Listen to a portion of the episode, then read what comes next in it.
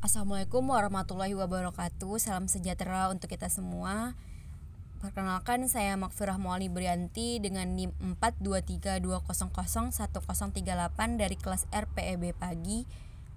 Pada kesempatan kali ini saya ingin menanggapi pernyataan pertanyaan yang telah diberikan oleh Bapak Miftahudin selaku dosen pengajar mata kuliah kewarganegaraan.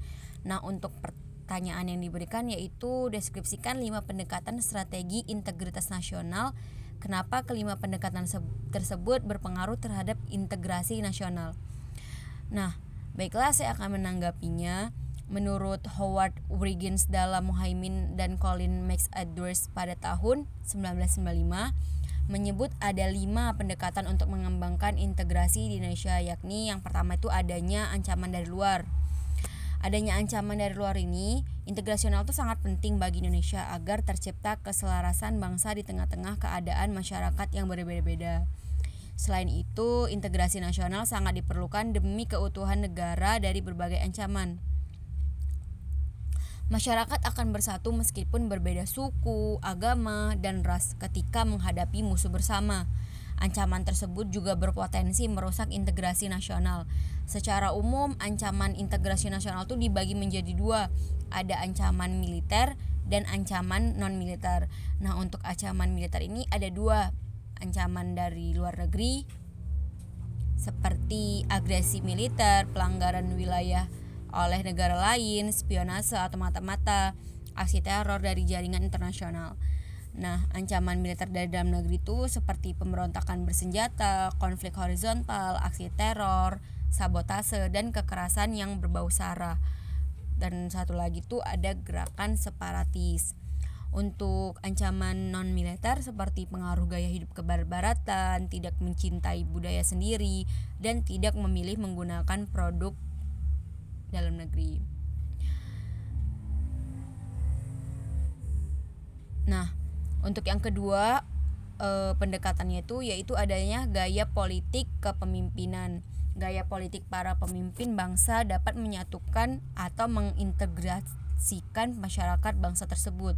Pemimpin yang karismatik, dicintai rakyatnya, dan memiliki jasa-jasa besar umumnya mampu menyatukan bangsanya yang sebelumnya tercerai berai.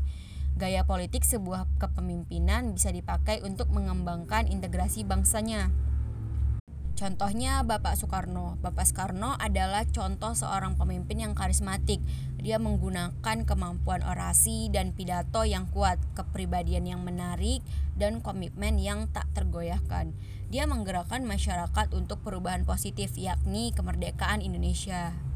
Selanjutnya, pendekatan yang ketiga yaitu kekuatan lembaga-lembaga politik, misalnya birokrasi juga menjadi sarana penyatu masyarakat Indonesia.